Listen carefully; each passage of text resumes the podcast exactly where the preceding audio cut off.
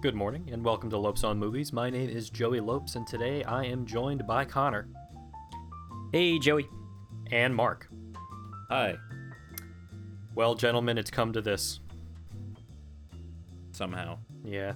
Um So uh, let's last week we we ended our episode with a little bit of a uh, a preview of what we were intending to talk about this week. And of course, that topic is Star Wars. Now, uh, if you know anything about me, you know that talking about Star Wars is both a, uh, a blessing and a curse.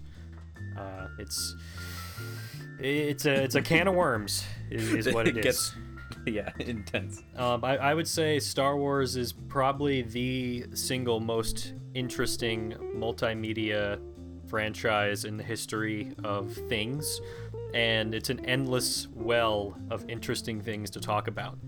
But what Not we're for the here- reason that most people would think, though. Right, I don't, I don't think your implication is the same as what most people would take away oh, from what you just I- said. I'm, I'm not saying that because it's it, I, I think it's amazing or anything. I'm saying that just in terms of everything about it. yes. Which doesn't really narrow it down. But what we're gonna do here today is something a little bit different from all of that. Because as I said, Star Wars is this massive, fascinating multimedia beast. But in 1977, Star Wars was just a movie that came out in theaters. And what we're going to talk about is that movie, Star Wars currently known as Star Wars Episode 4 A New Hope. But back then it was just Star Wars. And Mark, I know you want to talk about this a little bit. But when we when we talk about Star Wars nowadays, because it's very hard to separate the films from everything we know about Star Wars because it's so ingrained in the culture in so many ways. There's so many things surrounding Star Wars that uh, everybody knows just through cultural osmosis. So it can be really hard to distance yourself from that and say, okay, I'm just going to watch this film called Star Wars and just take it at face value.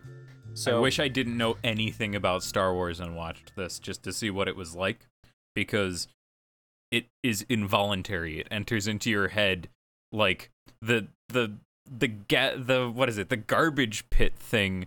I I'm like I feel like at some point somebody was like, "Yeah, that monster is there to clean or like to recycle or something." And that entered in my head. It has nothing to do with the scene and it's just like I just want to, or or like especially egregious is everything Obi Wan says, and a lot of the stuff that takes place on Tatooine in general, Mm-hmm. because that is the skeleton of the rest of the entire saga.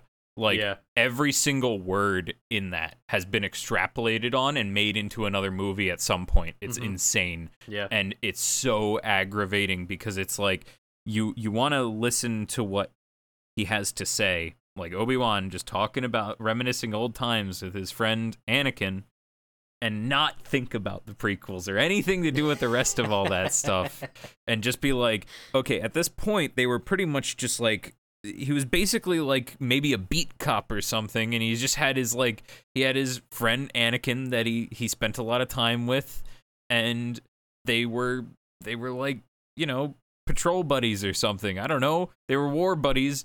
It has nothing to do with everything else.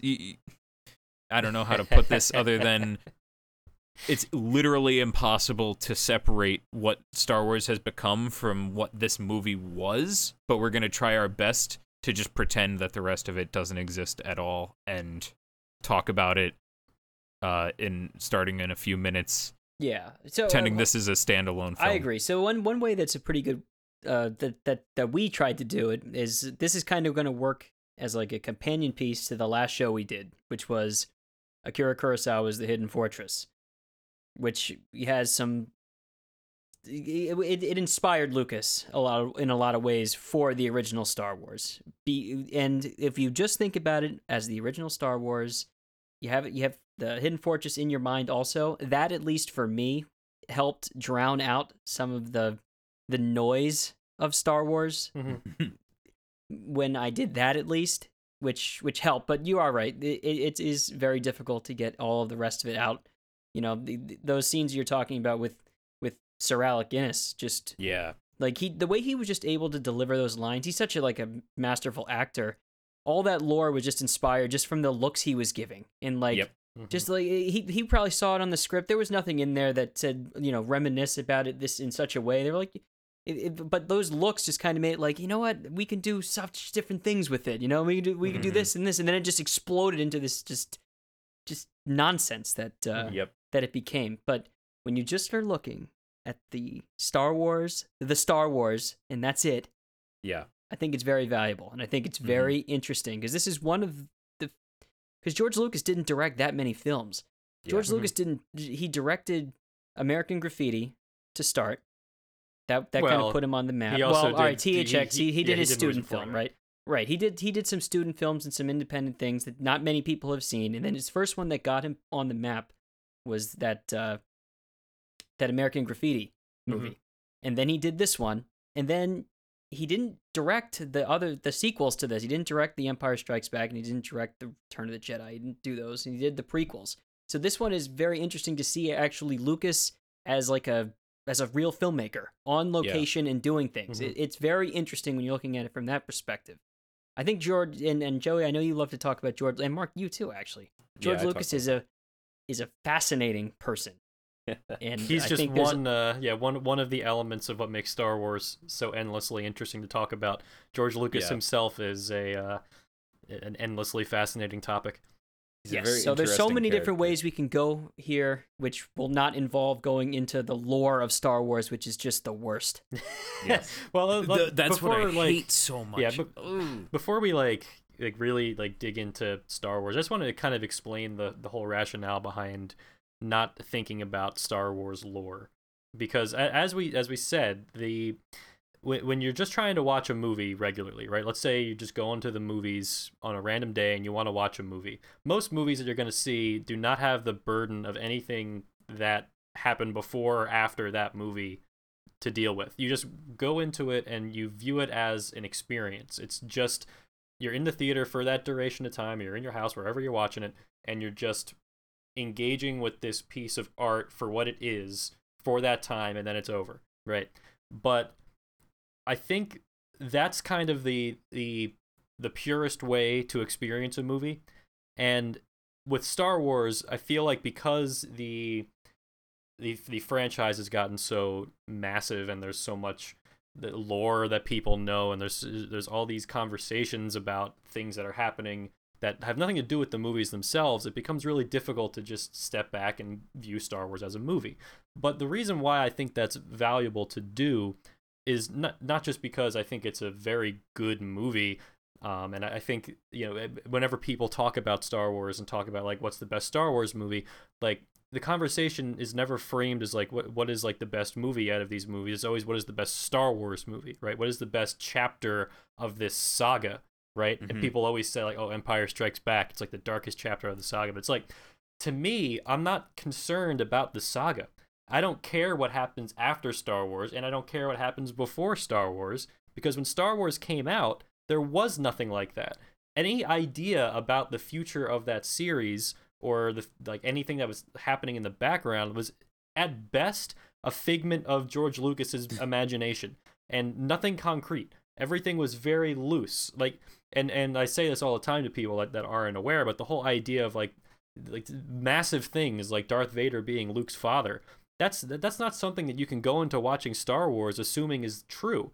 But everybody does that now because that's just Right. what the story has. yeah, like even right before Right, got this, settled later. I, I yeah. read how many. I, I we were reading over scripts, like how many different versions of the script where there's the, the characters' names are used all over the place, and they're different characters entirely. Like it's Yeah. it's like he didn't have this all planned out. There's It's also versions of the Empire Strikes Back script where, like, it, you know, everybody knows in Empire, Empire Strikes Back that Obi Wan appears to Luke as a Force ghost, right on Dagobah. But like, so did Anakin Skywalker. It was Obi Wan and Anakin Skywalker, Luke's Mhm. father, appearing to him as Force ghosts in the Empire Strikes Back original scripts.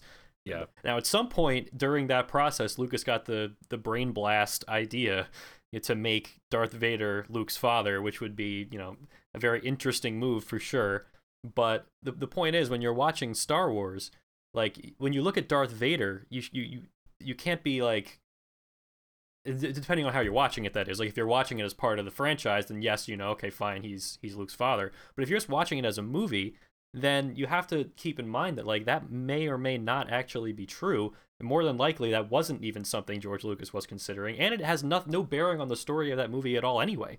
So Yeah. It's the kind of thing where I, I don't think people tend to to rewatch star wars with that mindset but when you do it's such a wonderful just self-contained space opera like western movie. Like there, there's this really like you can tell that lucas did his homework on making this kind of film and you can tell that he really studied akira kurosawa and studied sergio leone and was like how can i do something like that but setting it in this like space setting based on these adventure serials i loved watching when i was a kid so there's this Yeah. really like great kind of just energy and like like cross-cultural collaboration going on inside George Lucas's head from all these different filmmakers and ideas that resulted in this one very very wonderful film. And if you just separate that from the lore and the canon and everything that happens with Star Wars nowadays, and by God, please separate it from everything that's happening with Star Wars nowadays. It, it really is just a wonderful experience. And it's why I always say like my favorite Star Wars movie is Star Wars because it's the one that is it's the only one that is unburdened by the legacy of Star Wars. It has nothing to do with the franchise if you watch the original version, which Right, I think okay, is so the then- uh, you know it was right, one so of the now that that the gets to the next the main thing. The thing that's that's difficult, Joey, is that you there's the this original Star Wars is not easy to find. The, No, it is not. The movie that came out that was called Star Wars. There's almost no prints of it that are out that are Hmm. that are on that are on streaming service. You Mhm. can't go on Disney Plus. You know, if you if you have that service and, and watch Star Wars as it originally came to people in 1977. Mhm. No, you can't. You you watch Star Wars Episode Four, which I'm pretty sure is also the version that was re-released in 1997 with all the Lucas's like special enhancements or his, which are Not great. interesting. And Well, it- to be it fair, he has actually tweaked the movie over the course of decades since then as well. Like all Yeah, of the DVD it's- releases have subtle differences. Like there, he he hasn't let it alone. Right so we didn't watch that. We watched as close to the original version as we could. So the the one thing that's great about Star Wars and its massive popularity is that there are so many people that are dedicated to making sure that every single thing about Star Wars, its history and the movies themselves are preserved for all eternity.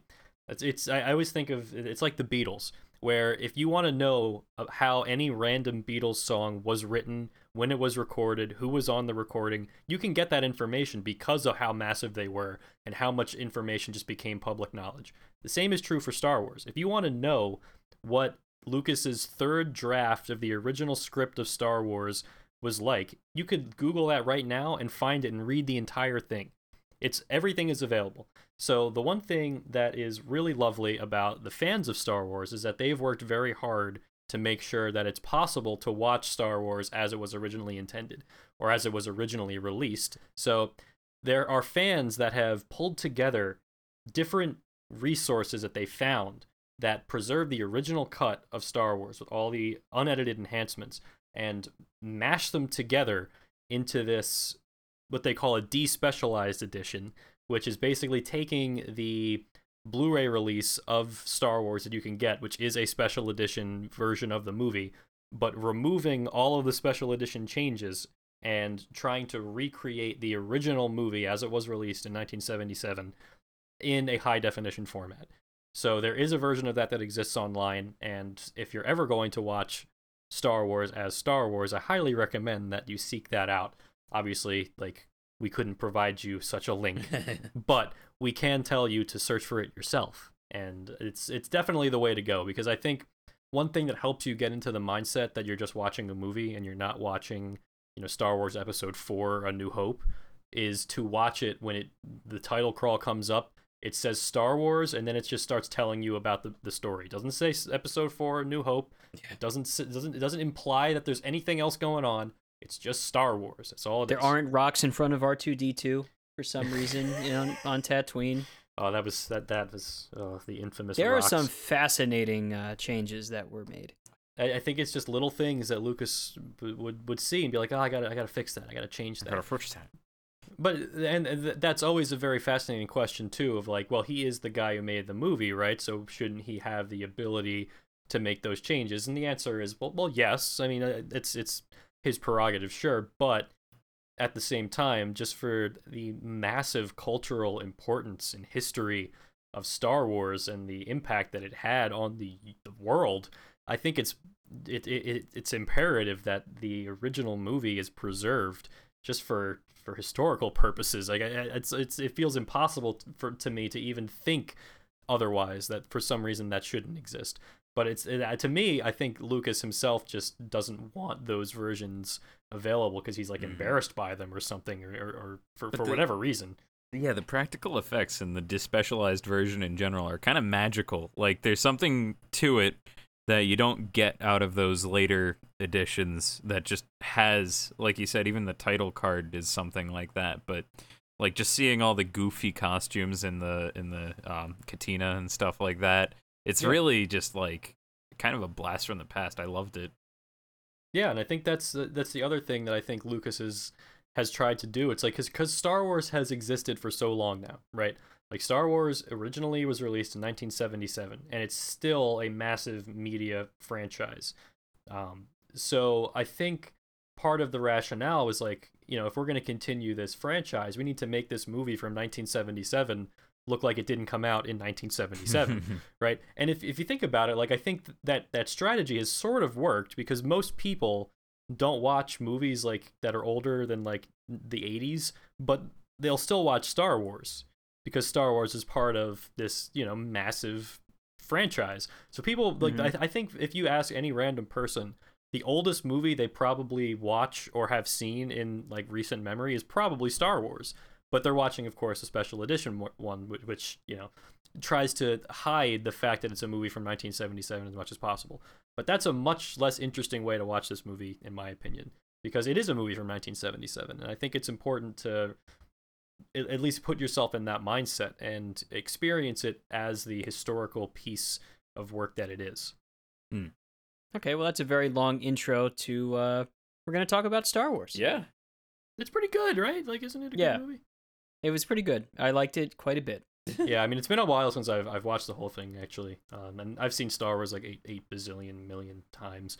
Um, so I think it's uh, it's always fun to revisit it and, and with with different things in mind, and it, particularly this watch, as you said, Connor, like earlier in the episode, we were talking about how we had just watched the Hidden Fortress. So for me, watching this was kind of seeing like I was almost watching it from the lens of like how good of a Kurosawa movie is Star Wars Hmm. because it always felt to me like like Lucas was trying to just was, he was Lucas trying to do Kurosawa in a way and trying to do Leone. So I was like, how how good of of that kind of movie is it? And uh, it, it's definitely a in some ways an imitation, but it's a it's a very loving imitation for sure. And I, I think the the thing that stands out to me the most about Star Wars and it's the thing that's just so impressive to me is still just the production design. Like there's there's elements that you could definitely say look like cheap, like some of the costumes and stuff. Yeah. But uh, you watch it and you feel like you're you're peering into another world that Mhm. already exists and already has everything figured out, even though most of it, like none of it, was figured out. It was just a, a beautiful creation of all of these elements that just happen to appear on screen in such a beautiful way. Yeah, Tatooine especially, and if it Oh, yeah. actually, in general, and I guess I'll just do the quick rundown of things that I noticed that were very much like Hidden Fortress. Um, I like that we open with 3PO and R2 as the schlub protagonists. They're Mhm. pretty much those two guys, especially because we follow them as the protagonist for a good 15 or 20 minutes of the movie. Mhm. Um, and they, they even have the little report, and they even split up for a little bit, and they both get imprisoned and captured to the same place. It's it's Yep. like almost lightly lifted, but beat for beat for a Yes. good third of this movie. Um, the this being the like the moisture farm itself is kind of the hidden fortress. Um, it's even Mhm. underground, and you even have like them hiding out in there not not hiding from anyone in particular, but just kind of going about their day. You get a good sense of what it's like in the in the day to day of Tatooine itself.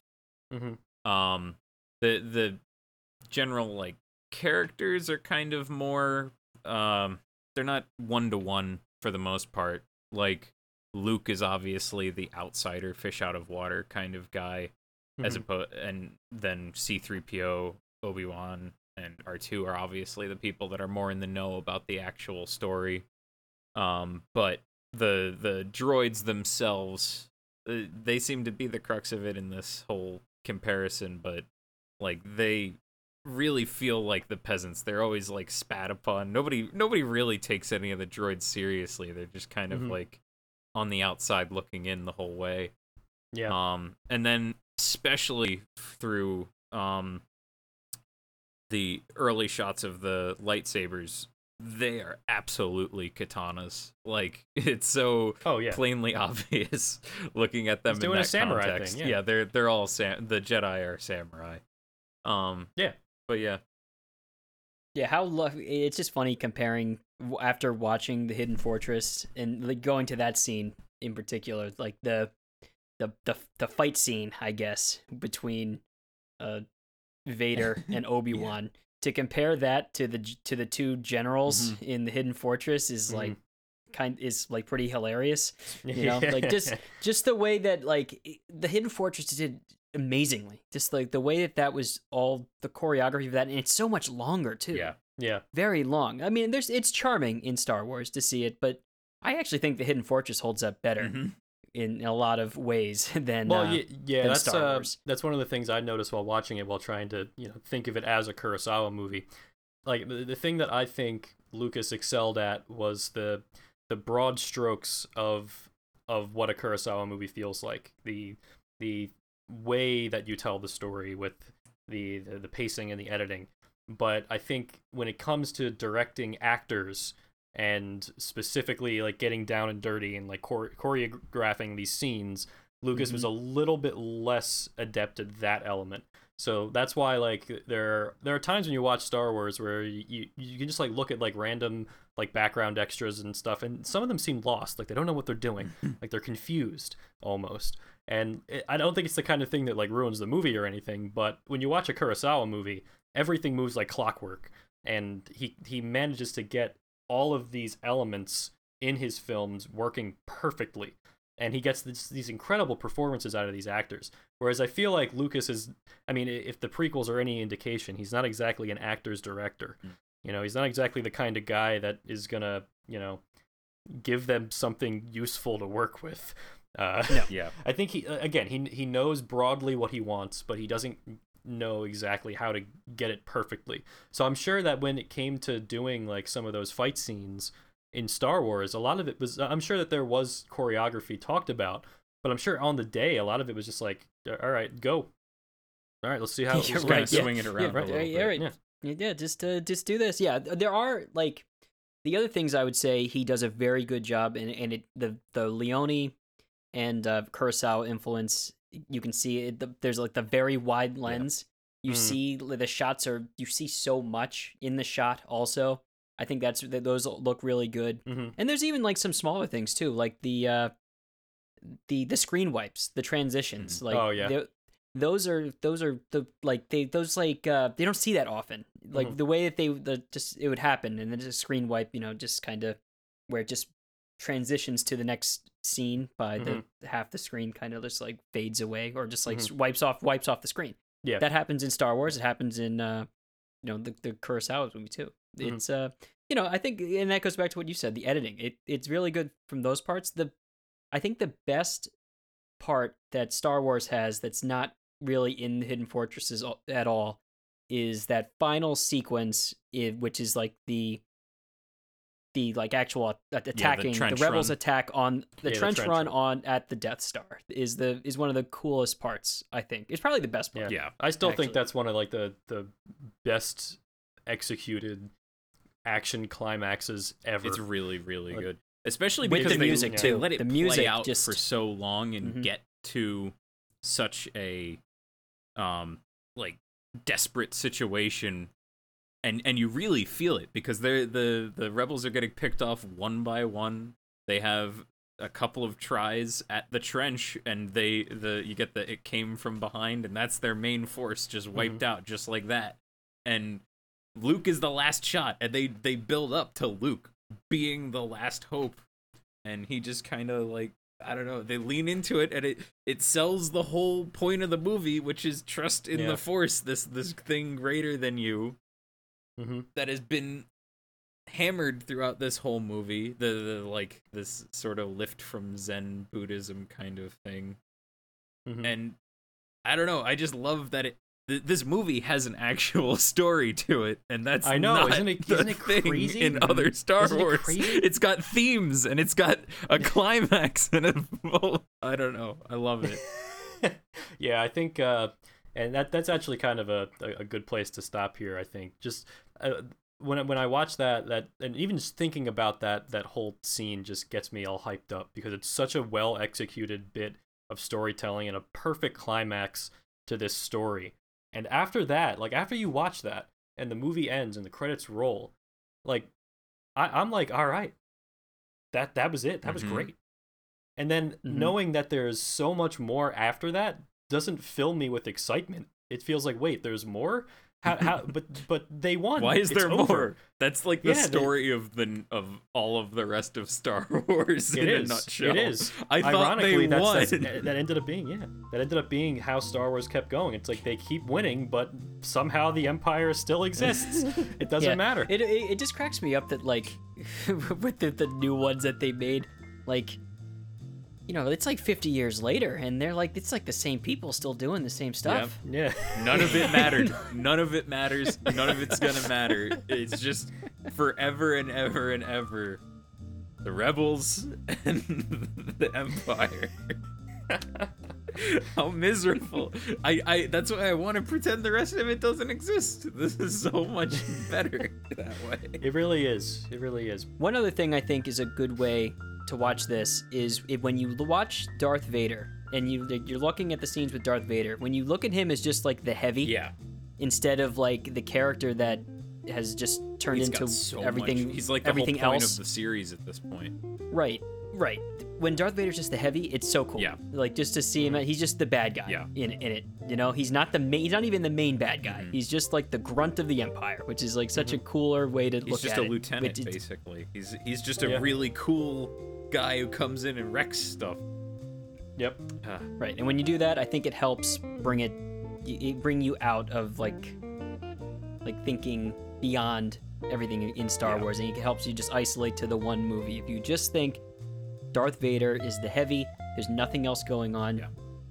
beyond it, then it, it you can kind of bring it back to just just the one. It kind of, at least for me, and the movie will helped. help with that because he gets a lot of disrespect in this movie. Nobody nobody thinks Vader is anything but like, which is great. yeah. You know, it, it's just you know th- th- that one guy with the mouth just uh, insulting him for his his ancient Yeah, religion ancient is is so it's just great.